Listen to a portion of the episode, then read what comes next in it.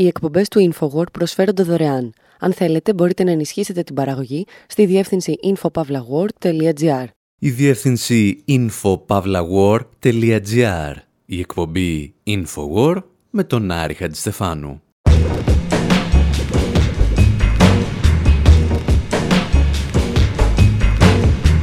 όπου σήμερα λέμε το τελευταίο μουσικό αντίο σε έναν από τους σημαντικότερους δημοσιογράφους και ντοκιμαντερίστες του 20ου αιώνα, τον Τζον Πίλτζερ. Αναμειγνύουμε τραγούδια που γράφτηκαν για αυτόν με μια προφητική ομιλία του για την προπαγάνδα στα κυρίαρχα μέσα ενημέρωσης. Και ύστερα θυμούμαστε ένα από τα σημαντικότερα ρεπορτάζ της καριέρας του, την ξεχασμένη γενοκτονία των κομμουνιστών στην Ινδονησία.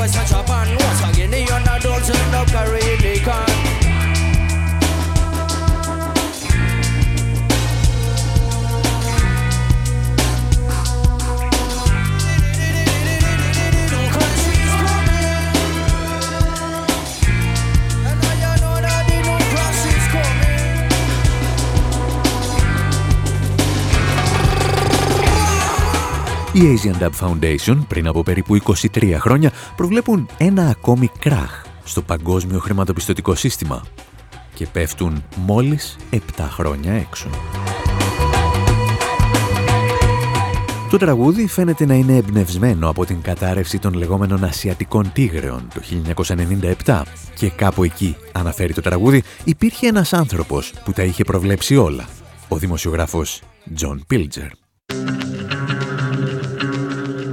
Την ίδια περίπου περίοδο, το 2001, ο Πίλτζερ παρουσιάζει το ντοκιμαντέρ του «The New Rulers of the World», η νέοι κυριαρχοί του κόσμου, με το οποίο αποδομεί το θαύμα της οικονομικής παγκοσμιοποίησης.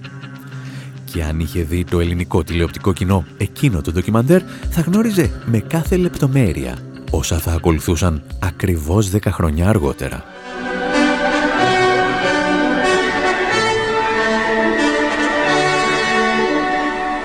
Who are the new rulers of the world? Their empire today is greater than the British Empire ever. Ποιοι είναι οι νέοι άρχοντες του κόσμου; Η αυτοκρατορία τους είναι σήμερα μεγαλύτερη από ό,τι υπήρξε ποτέ η Βρετανική Αυτοκρατορία. Το κέντρο αυτής της νέας αυτοκρατορίας βρίσκεται εντός ενός τετραγωνικού μιλίου στην Ουάσιγκτον. Λίγο πιο κάτω από το Λευκό Οίκο και το Αμερικανικό Υπουργείο Οικονομικών βρίσκεται η Παγκόσμια Τράπεζα και το Διεθνές Νομισματικό Ταμείο. Αυτά τα δύο σώματα είναι ενεργούμενα των πλουσιότερων κρατών στη γη, ειδικά των ΗΠΑ. Η Παγκόσμια Τράπεζα και το Διεθνές Νομισματικό Ταμείο στήθηκαν στο τέλος του Δεύτερου Παγκοσμίου Πολέμου για να ξαναχτίσουν τις οικονομίες της Ευρώπης. Αργότερα άρχισαν να προσφέρουν δάνεια σε φτωχές χώρες, αλλά μόνο εάν ιδιωτικοποιούσαν τις οικονομίες τους και επέτρεπαν στις δυτικές εταιρείες ελεύθερη πρόσβαση στις πρώτες ύλες και τις αγορές τους.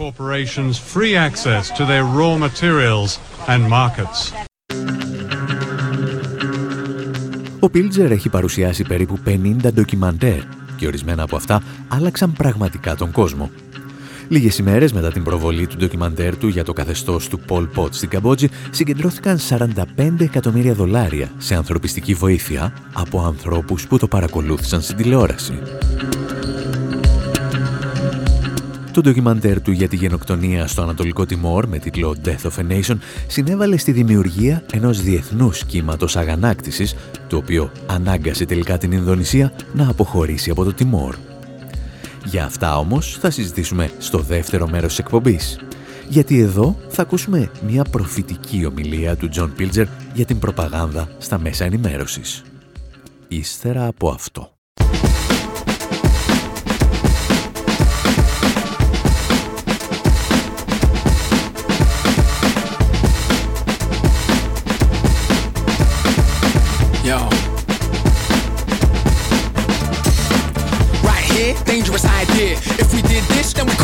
Fear. If there's no fear, there's no control.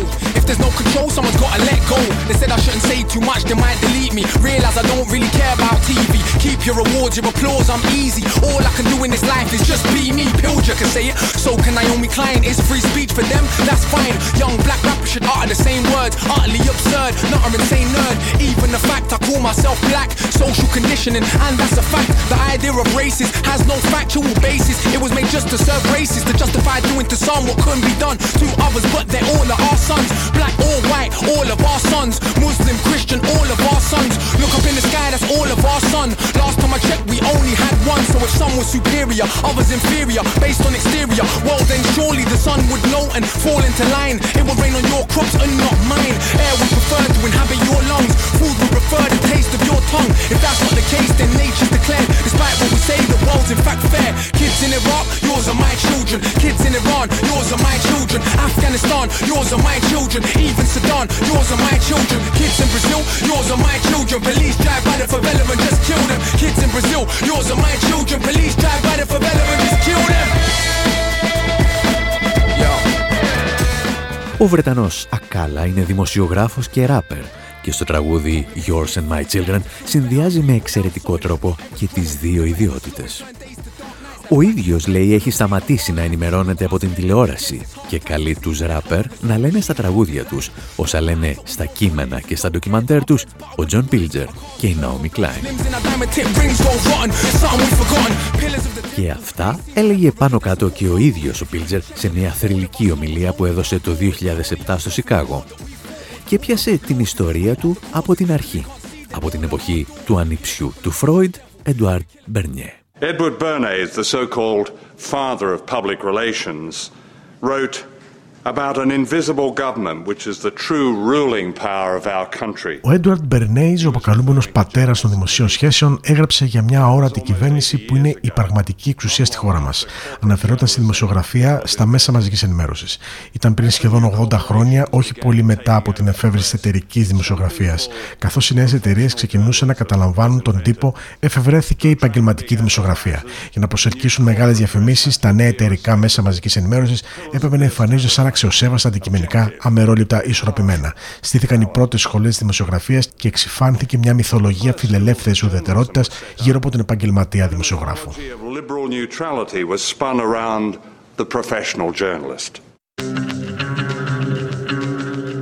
Αυτός ο μύθος της αντικειμενικότητας διατηρείται ζωντανός μέχρι και σήμερα.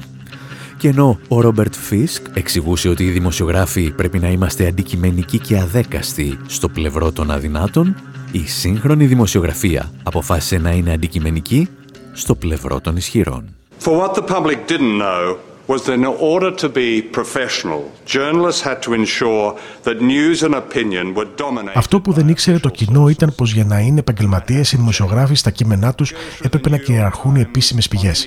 Και αυτό δεν έχει αλλάξει. Ξεφυλίστε τους New York Times σε οποιαδήποτε ημέρα και ελέγξτε τις πηγές των κύρων πολιτικών θεμάτων, εχώριων και ξένων. Θα βρείτε πως κυριαρχούν οι θέσεις των κυβερνήσεων και άλλων τμήματων του καταστημένου.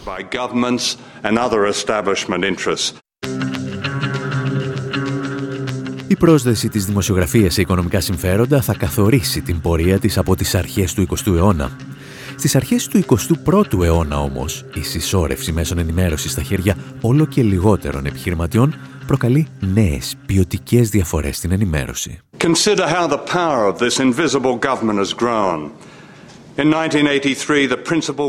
Σκεφτείτε πόσο έχει μεγαλώσει η ισχύ αυτή της αόρατης κυβέρνησης. Το 1983 τα βασικά μέσα μαζικής ενημέρωσης παγκοσμίως βρίσκονταν υπό την ιδιοκτησία 50 εταιριών, οι περισσότερες αμερικανικές. Το 2002 ο αριθμός είχε πέσει σε μόλις 9 εταιρείες. Σήμερα είναι πιθανόν περίπου 5. Ο Ρούπερτ Μέρντοκ προέβλεψε πως θα υπάρξουν μόλις τρεις παγκόσμιοι γίγαντες των media και η εταιρεία του θα είναι μία από αυτούς.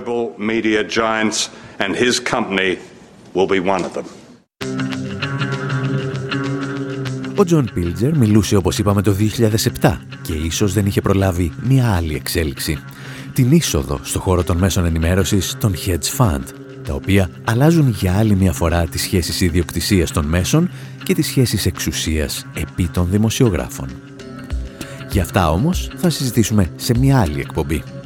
Προς το παρόν θα αφήσουμε τον Πίλτζερ να μας επιστρέψει και πάλι στο παρελθόν, μιλώντας για την προπαγανδιστική μηχανή που ονομάζεται BBC. Ύστερα από ένα ακόμη τραγούδι αφιερωμένο στον μεγάλο δημοσιογράφο και σκηνοθέτη που έφυγε στα τέλη του 2023.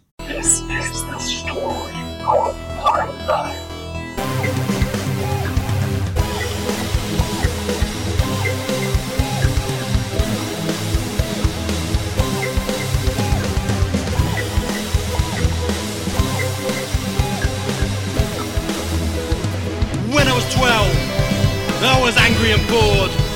Found music by Green Day and Faith No More. It was different than other stuff hitherto heard, but that difference could not yet be put into words. Skip forward a year, 1995, a new album by Green Day comes into my life. I'm told this is punk and a diamond hair green as I fumble my way in this revivified scene. And believe it or not, it was on MTV that I first saw a band called Dead Kennedys. Jello sang life sentence, my mind was blown on Alternative Nation, these first seeds were sown. I headed to Tempest and purchased a tape. Give me convenience, give me death was my catalyst of fate. At first listen, I wanted to take the thing as tuneful as Green Day, I thought it was crap. But the guy back at Tempest, he flat said no said give it a chance. He said let the sound grow. And I already knew that the bastard was right. I've been humming California Morales all night. And the noise soon endeared. The more that I hear, graduating from Green Day, I developed an ear. But the more that I listened, the more questions I had. Who were Reagan and Thatcher? Were they really that bad? I caught up with the 80s in protest and rage, ignorant to incidents on which lyrics were based. Tried to pick up a paper and read a few books, look deep into places I'd not before looked. The Cold War, the conscious in Bilger and Chomsky, political awakening soundtrack by funk beats. Freedom of style, freedom of thought anarchist philosophies go from is to ought. This is the world. It ought not to be. A better way is possible. You're not gonna stop me. Caught up to the 90s. New faces, same villains. New modern excuses for old imperialist killings. It started with the Kennedys, it still hasn't ended. Music and politics forever blended. The reading went on from sixth form to uni. I studied politics alongside philosophy. I now knew the players, I wanted the theories. Justification for a world so damn dreary. A nightmare so sickening and getting worse yearly. Το συγκρότημα Anarcoffee που δηλώνει αναρχικό και εμείς δεν έχουμε καμία όρεξη να τους αμφισβητήσουμε περιγράφει εδώ την πορεία της ριζοσπαστικοποίησής του. Όλα ξεκίνησαν, λέει, με μερικά άλμπουμ των Green Day και των Faith No More, μέχρι που μπήκαν στη ζωή μας οι Sex Pistols. Αυτά στο μουσικό μέτωπο, γιατί όπως εξηγούν στο τραγούδι, για την πολιτική τους εκπαίδευση χρωστούν περισσότερα στα ντοκιμαντέρ του John Pilger και τα κείμενα του Νόαμ Τσόμσκι. Και εμείς στην εκπομπή Infowar με τον Άρη Χατζηστεφάνου ακούμε μουσικές γραμμένες για τον Πίλτζερ και μερικές κουβέντες που είχε πει παλιότερα για τα μέσα ενημέρωσης. Και κάπου εδώ ο ίδιος μας επιστρέφει έναν αιώνα πίσω για να μας θυμίσει την αληθινή ιστορία του BBC. The BBC began in 1922 just before the corporate press began in America. Το BBC ξεκίνησε το 1922, λίγο πριν δημιουργηθεί ο εταιρικός τύπος στις ΗΠΑ.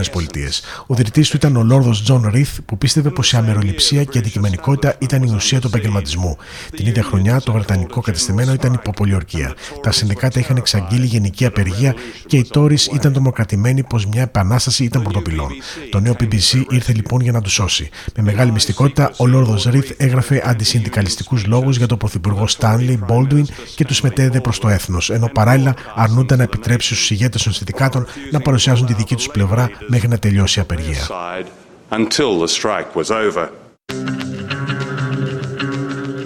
Για άλλη μια φορά, η λεγόμενη αντικειμενικότητα του BBC είναι η αντικειμενικότητα του πολιτικού και οικονομικού κατεστημένου.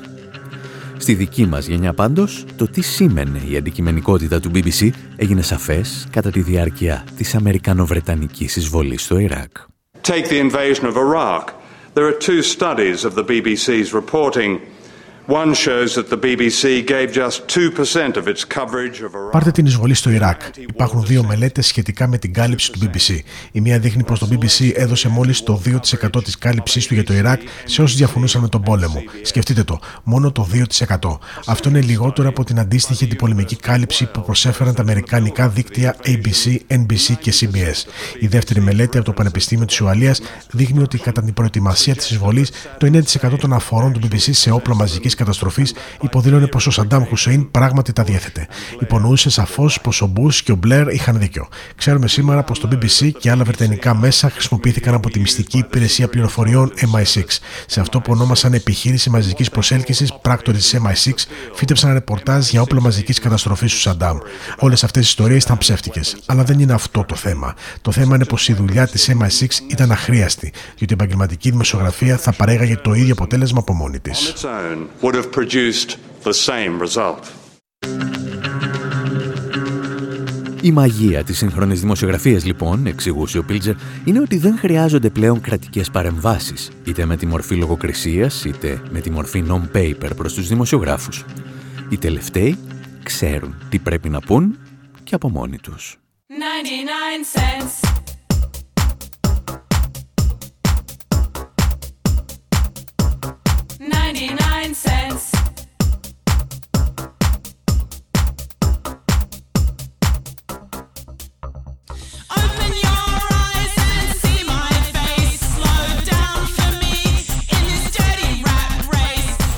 Το τελευταίο τραγούδι που εντοπίσαμε να είναι αφιερωμένο στον Τζον Πίλτζερ μας έρχεται από το γερμανικό συγκρότημα Chicks on Speed, για την ιστορία του οποίου θα χρειαζόμαστε μια ολόκληρη εκπομπή. Αρκεί εδώ να σας πούμε ότι έχουν αναφορές στους καταστασιακούς, αλλά διαφοροποιούνται από τον Γκι Ντεμπόρ ως προς την αρχική δομή που πρέπει να έχουν τέτοιες ομάδες. Για σήμερα κρατάμε απλώς ότι στο συγκεκριμένο τραγούδι με τίτλο 99 Cents αναφέρονται στα βιβλία του Πίλτζερ.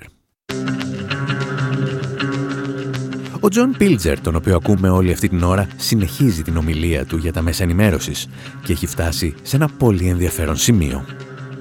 Όπως και ο Νόαμ Τσόμσκι υποστηρίζει ότι η προπαγάνδα και η παραπληροφόρηση στις χώρες της Δύσης μπορεί κάλλιστα να συγκριθεί με αυτή σε απολυταρχικά καθεστώτα ακόμη και αν διαφωνούν στο ποια είναι αυτά τα καθεστώτα. Ironically, I began to understand how censorship worked in so-called free societies when I reported from είναι παράδοξο, αλλά άρχισα να καταλαβαίνω πώς δουλεύει η λογοκρισία στις αποκαλούμενες ελεύθερες κοινωνίες όταν έκανα ρεπορτάζ σε απολυταρχικά καθεστώτα. Κατά τη δεκαετία του 1970 κινηματογράφησα μυστικά στην Τσεχοσλοβακία, η οποία τότε ήταν μια σταλινική δικτατορία. Πήρα συνέντευξη από μέλη της αντικαθιστοτική ομάδας Χάρτα 77, συμπεριλαμβανομένου του συγγραφέας Νένιεκ Ουρμπάνεκ, και μου είπε τα εξής: Στις δικτατορίες είμαστε πιο τυχεροί από εσάς από μία άποψη. Δεν πιστεύουμε τίποτα από όσα διαβάζουμε στις εφημερίδες και όσα βλέπουμε στην τηλεόραση.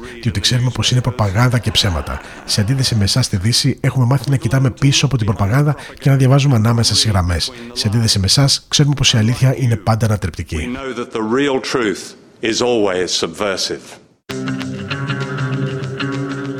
Ακόμη και στις περιπτώσεις που κάποιος μπορεί να διαφωνούσε με μια ανάλυση του Πίλτζερ, όφιλε να του αναγνωρίσει ότι σε όλη του τη ζωή βρισκόταν στο πλευρό των αδύναμων και έδινε πάντα μάχες απέναντι στους ισχυρούς. Αφιέρωσε τη ζωή του στην υπεράσπιση των λαών του Βιετνάμ, του Λάος και της Καμπότζης, της Ινδονησίας και του Τιμόρ, όλης της Λατινικής Αμερικής και της Ασίας.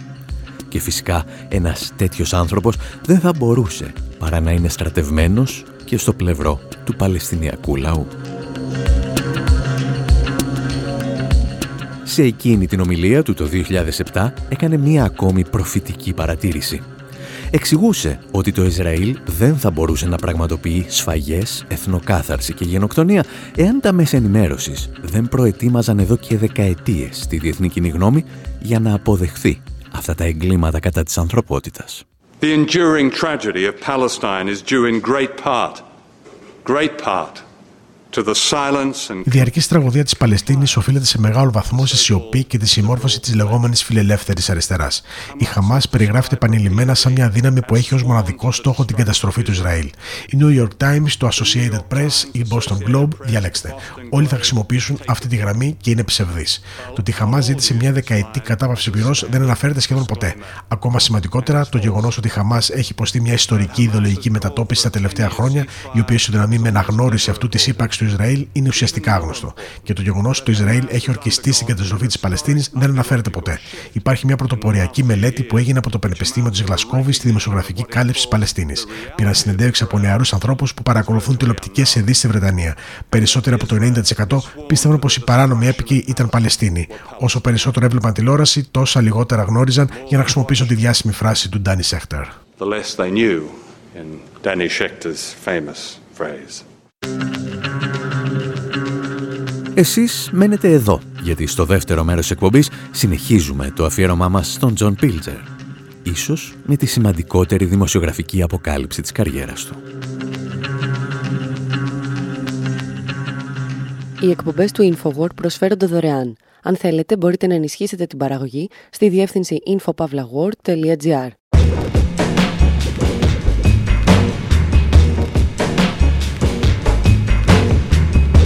εκπομπή Infowar μέρος δεύτερο όπου συνεχίζουμε το αφιέρωμά μας στον δημοσιογράφο John Pilger που μας άφησε τις τελευταίες ημέρες του 2023. Ακούσαμε αποσπάσματα από μια διάσημη ομιλία του για τα μέσα ενημέρωσης και τώρα σκεφτόμαστε να θυμηθούμε ένα ρεπορτάζ του που για ορισμένους αποτελεί το magnum opus της καριέρας του. Θυμόμαστε την ξεχασμένη γενοκτονία της Ινδονησίας που οργανώθηκε με τη βοήθεια των Ηνωμένων Πολιτειών και εκτελέστηκε με την ανοχή και τη συνεργασία κολοσιαίων επιχειρήσεων.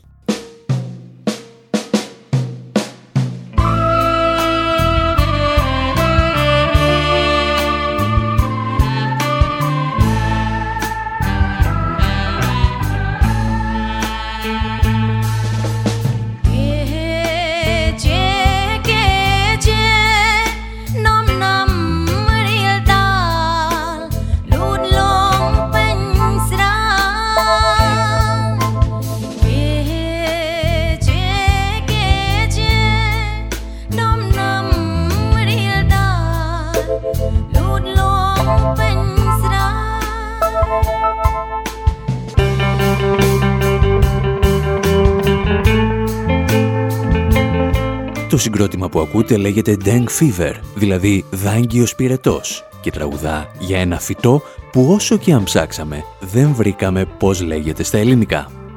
Στην Ινδονησία πάντως, όπου γράφτηκε και το τραγούδι, λέγεται Τζενκέρ και η επίσημη ονομασία του είναι Λιμνόχαρης Φλάβα. Αυτό που εμάς ενδιαφέρει σε αυτή την εκπομπή είναι ότι το τραγούδι αποτέλεσε άτυπο ύμνο του Κομμουνιστικού Κόμματος Ινδονησίας μέχρι τη στιγμή που ο δικτάτορας Σουχάρτο άρχισε τη δική του γενοκτονία. Newly declassified documents reveal diplomats at the U.S. Embassy in Jakarta, Indonesia, knew about Ντοκουμέντα που δόθηκαν πρόσφατα στη δημοσιότητα αποκαλύπτουν ότι οι διπλωμάτες της πρεσβείας των ΗΠΑ στην Τζακάρτα γνώριζαν και υποστήριζαν την εκστρατεία μαζικής εξόντωσης που εξαπέλυσε η κυβέρνηση της Ινδονησίας στη δεκαετία του 60. Η μαζική εξόντωση είχε ως αποτέλεσμα το θάνατο εκατοντάδων χιλιάδων πολιτών, ενώ κάποιες εκτιμήσεις μιλούν για πάνω από ένα εκατομμύριο. Από το 1965, οι στρατιωτικές και παραστρατιωτικές δυνάμεις της Ινδονησίας σκότωναν κομμουνιστές και αντιφρονούντες αφού ανέτρεψαν τη δημοκρατικά εκλεγμένη κυβέρνηση at the time of the mass killings. Το Democracy Now! που ακούσατε είχε την καλύτερα διατυπωμένη είδηση, γιατί τα υπόλοιπα μέσα ενημέρωσης στις Ηνωμένες Πολιτείες προσπαθούσαν να μας πείσουν ότι η χώρα τους δεν είχε εμπλοκή, αλλά απλώς γνώση της γενοκτονίας. Κάτι που μας ενοχλούσε σε αυτή την εκπομπή και πριν από 10 χρόνια, όταν μεταδίδαμε ειδήσεις σαν κι αυτές. Former leader Suharto lost consciousness and stopped breathing on his own. On Sunday morning, he fell into a coma. Τα μέσα ενημέρωσης σε ολόκληρο τον πλανήτη μεταδίδουν την είδηση του θανάτου του πρώην δικτάτορα της Ινδονησίας, του Σουχάρτο.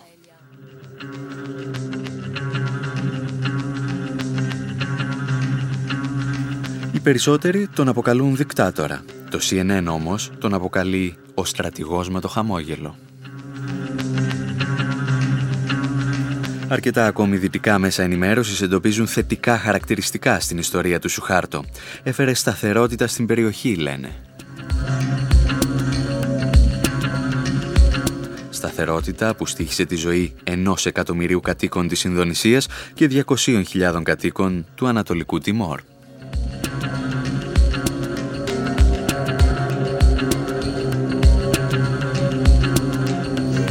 Σήμερα η δικτατορία του Σουχάρτο θεωρείται ως ένα ακόμη υποπροϊόν του ψυχρού πολέμου. Η Δύση θέλει να πιστεύει ότι δεν είχε άλλη επιλογή από το να στηρίξει έναν ακόμη δικτάτορα σαν ανάχωμα στην κόκκινη απειλή της Μόσχας και του Πεκίνου.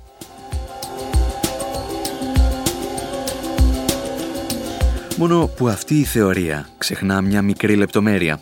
Ο Σουχάρτο πραγματοποίησε την πρώτη γενοκτονία στην εποχή των πολυεθνικών και ανταμείφθηκε πλουσιοπάροχα γι' αυτό. Θα μας επιτρέψετε να θυμηθούμε μια-δυο στιγμές από τη ζωή του ανθρώπου που μας υπηρέτησε τόσο πιστά εμάς τους δυτικούς για τουλάχιστον μισό αιώνα. Ο μικρός δικτάτορας της ιστορίας μας γεννιέται σε ένα χωριό στην ενδοχώρα της Ινδονησίας. Είναι Ιούνιος του 1921 και η χώρα αποτελεί ακόμη Ολλανδική απικία.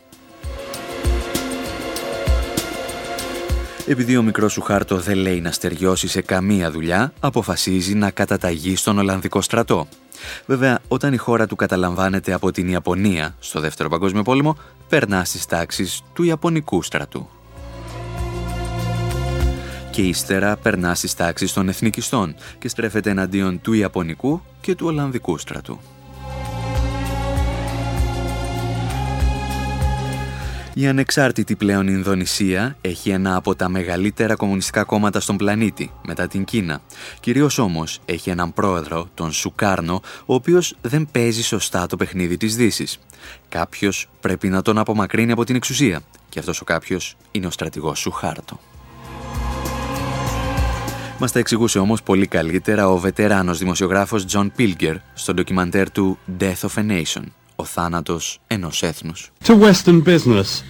Για τις επιχειρήσεις της Δύσης, ο Σουχάρτο είχε ειδική αξία γιατί απομάκρυνε τον ιδρυτή της σύγχρονης Ινδονησίας, Αχμέτ Σουκάρνο, έναν εθνικιστή που πίστευε στην οικονομική ανεξαρτησία. Ο Σουκάρνο κρατούσε τις ξένες πολυεθνικές μακριά από τη χώρα. Μάλιστα πέταξε έξω τους πράκτορές τους, την Παγκόσμια Τράπεζα και το Διεθνές Νομισματικό Ταμείο.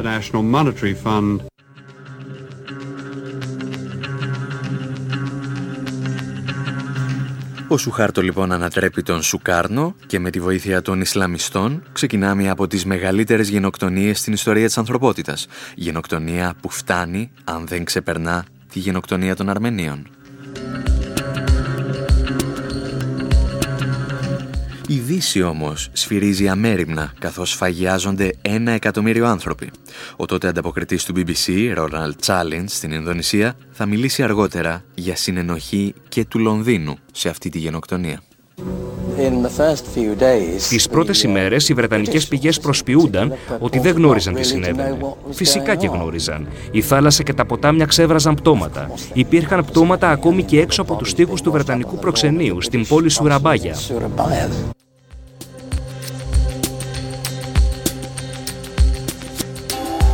Η Δύση όμως δεν έκλεισε απλώς τα μάτια, όπλισε το χέρι των δολοφόνων.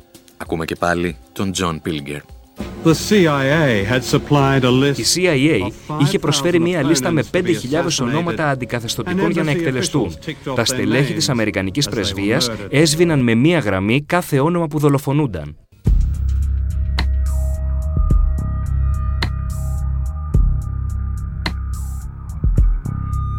Και τότε συμβαίνει κάτι πρωτοφανές στην ιστορία της ανθρωπότητας. Η χώρα πωλείται, γίνεται δοκιμαστικός σωλήνας νέων οικονομικών δογμάτων. Μας τα εξηγούσε όλα ο Τζον Πίλτζερ στο ντοκιμαντέρ του Death of a Nation. Within a year of the bloodbath, ένα χρόνο μετά το λουτρό αίματος, η οικονομία της Ινδονησίας σχεδιάστηκε από το μηδέν. Στις Ηνωμένες Πολιτείες, η Δύση απέκτησε πρόσβαση σε τεράστια αποθέματα πρώτων υλών, νέες αγορές και φθηνό εργατικό δυναμικό. Αυτό που ο πρόεδρος Νίξον αποκαλούσε το μεγαλύτερο τρόπαιο στην Ασία.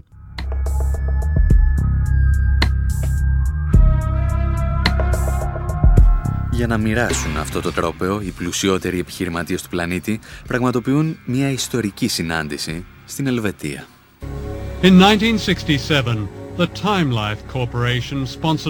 το 1967 η εταιρεία Time Life χρηματοδότησε μια διάσκεψη στην Ελβετία στην οποία καθορίστηκε η επιχειρηματική εξαγορά της Ινδονησίας. Συμμετείχαν οι ισχυρότεροι επιχειρηματίες του πλανήτη. Άνθρωποι όπως ο David Rockefeller, εταιρείες όπως η General Motors, η ICI, η British American Tobacco, η American Express και η Siemens. Απέναντί τους κάθονταν πολιτικοί από την Ινδονησία, τους οποίους είχε εγκρίνει ο Σουχάρτο.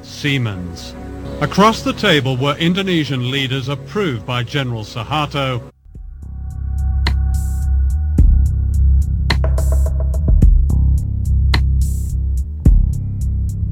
Ένα μοντέλο που θα δοκιμαστεί με εξίσου μεγάλη επιτυχία ύστερα από μερικά χρόνια και στη χιλή του Αλιέντε.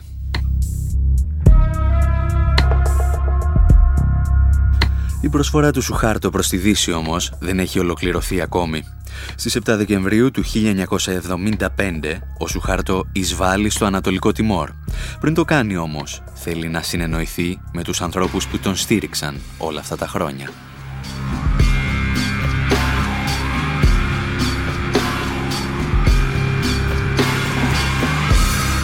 Μας τα εξηγούσε ο γνωστός δημοσιογράφος και συγγραφέας Christopher Hitchens στο ντοκιμαντέρ του «Η δίκη του Χένρι Κίσιγκερ». Uh, Η δικτατορία της Ινδονησίας ήθελε να καταλάβει τους ανθρώπους και τα εδάφη του Ανατολικού Τιμόρ. Κατέστρωσαν λοιπόν ένα σχέδιο για την κατάληψη της χώρας και τη γενοκτονία του πληθυσμού. Αυτό όμως που δεν είναι τόσο γνωστό είναι ότι την ημέρα που οι στρατηγοί έλαβαν αυτή την απόφαση, μαζί τους στο ίδιο δωμάτιο, καθόταν και ο Χένρι Κίσιγκερ.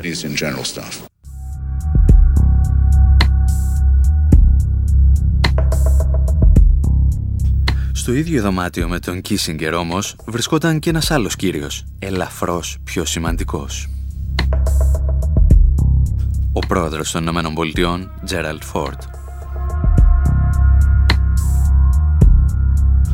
Το τι συζήτησαν εκείνη την ημέρα, ο Σουχάρτο, ο Φόρτ και ο Κίσιγκερ παρέμενε στο μυστικό.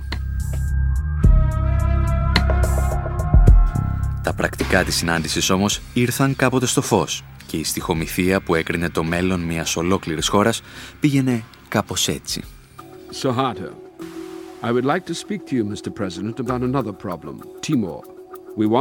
Σουχάρτο, θα ήθελα να σας μιλήσω κύριε Πρόεδρε και για ένα άλλο πρόβλημα, το Τιμόρ. Θέλουμε τη συγκατάθεσή σας αν χρειαστεί να λάβουμε άμεσα δράση. Φόρντ, θα δείξουμε κατανόηση και δεν θα σας πιέσουμε. Κίσιγκερ, καταλαβαίνετε βέβαια ότι η χρήση αμερικανικών όπλων ίσως προκαλέσει προβλήματα. Ό,τι και αν κάνετε θα πρέπει να έχει άμεσα αποτελέσματα. Εμείς θα καταφέρουμε να ελέγξουμε τις αντιδράσεις στις Ηνωμένες Πολιτείες. Ό,τι και αν κάνετε όμως πρέπει να γίνει αφού θα έχουμε επιστρέψει happens, happens after we return.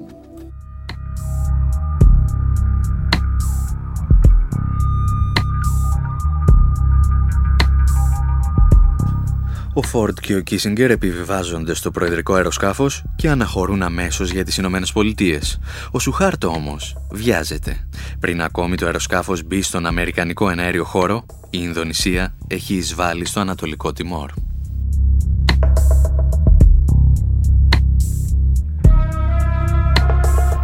Δυνάμεις του Σουχάρτο προχωρούν και πάλι σε πραγματική εθνοκάθαρση. Σκοτώνουν τουλάχιστον 200.000 άτομα.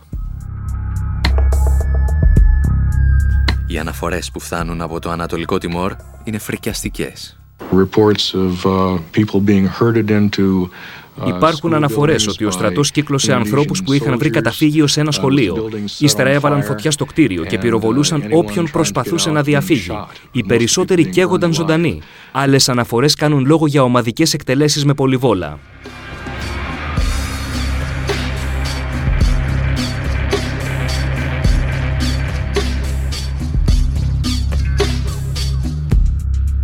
Ένας από τους ανθρώπους που παρακολούθησαν από κοντά τις εξελίξεις εκείνων των ημερών ήταν και ο Φίλιπ Λάιχτη, υπεύθυνος επιχειρήσεων της CIA στην Ινδονησία.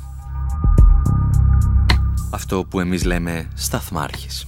What I saw was that my own government was Κατάλαβα ότι η κυβέρνηση της χώρας μου εμπλεκόταν ενεργά στο τι συνέβαινε στο Ανατολικό Τιμόρ. Εμείς προσφέραμε τα περισσότερα όπλα. Ελικόπτερα, επιμελητιακή υποστήριξη, τρόφιμα και πυρομαχικά. Δηλαδή, ό,τι χρειαζόταν ο Ινδονησιακός στρατός για να πραγματοποιήσει αυτό τον πόλεμο. Ήμουν σίγουρος, πέραν κάθε αμφιβολίας, ότι ο Σουχάρτο είχε πάρει το πράσινο φως από εμάς για να κάνει ό,τι έκανε.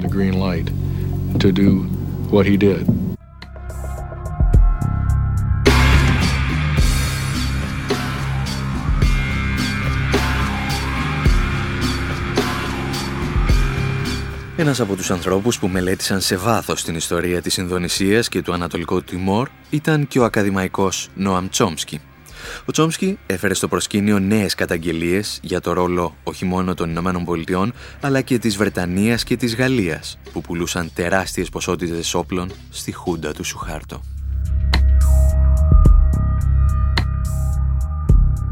Ο Τσόμσκι μίλησε επίσης για το ρόλο του Ισραήλ, μέσω του οποίου διοχετεύονταν μεγάλες ποσότητες αμερικανικών όπλων προς το Σουχάρτο, όταν το Κογκρέσο είχε επιβάλει ένα υποτυπώδες εμπάργκο στην Ινδονησία.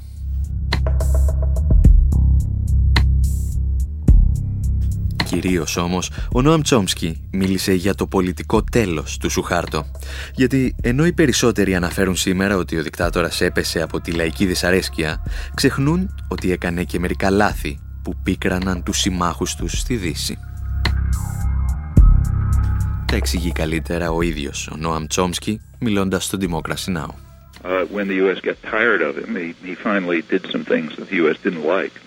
Οι Ηνωμένες Πολιτείες κουράστηκαν με τον Σουχάρτο όταν αυτός έκανε δύο λάθη. Καταρχάς, έχασε τον έλεγχο στο εσωτερικό της χώρας του. Τι να τον κάνει σε έναν δικτάτορα, εάν δεν μπορεί να ελέγξει τον πληθυσμό του.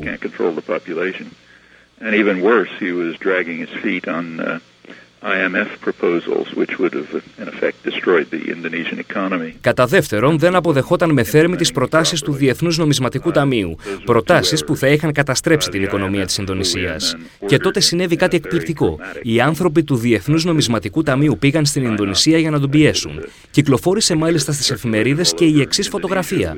Ο Σουχάρτο καθόταν στο γραφείο του και υπέγραφε έγγραφα, ενώ ο διευθυντής του Διεθνούς Νομισματικού Ταμείου καθόταν από επάνω του με σταυρωμένα χέρια. Ήταν μια απικιακή εικόνα.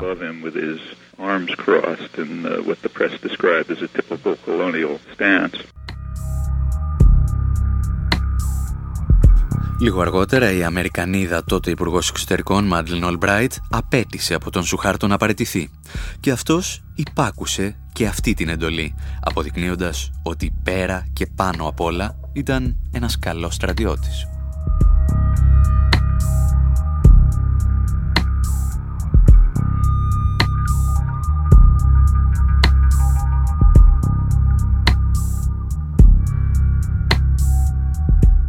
Εμείς πάλι λέμε να σας αφήσουμε και για αυτή την εβδομάδα. Από τον Έρη Στεφάνου στο μικρόφωνο και τον Δημήτρη Σαθόπουλο στην τεχνική επιμέλεια, γεια σας και χαρά σας.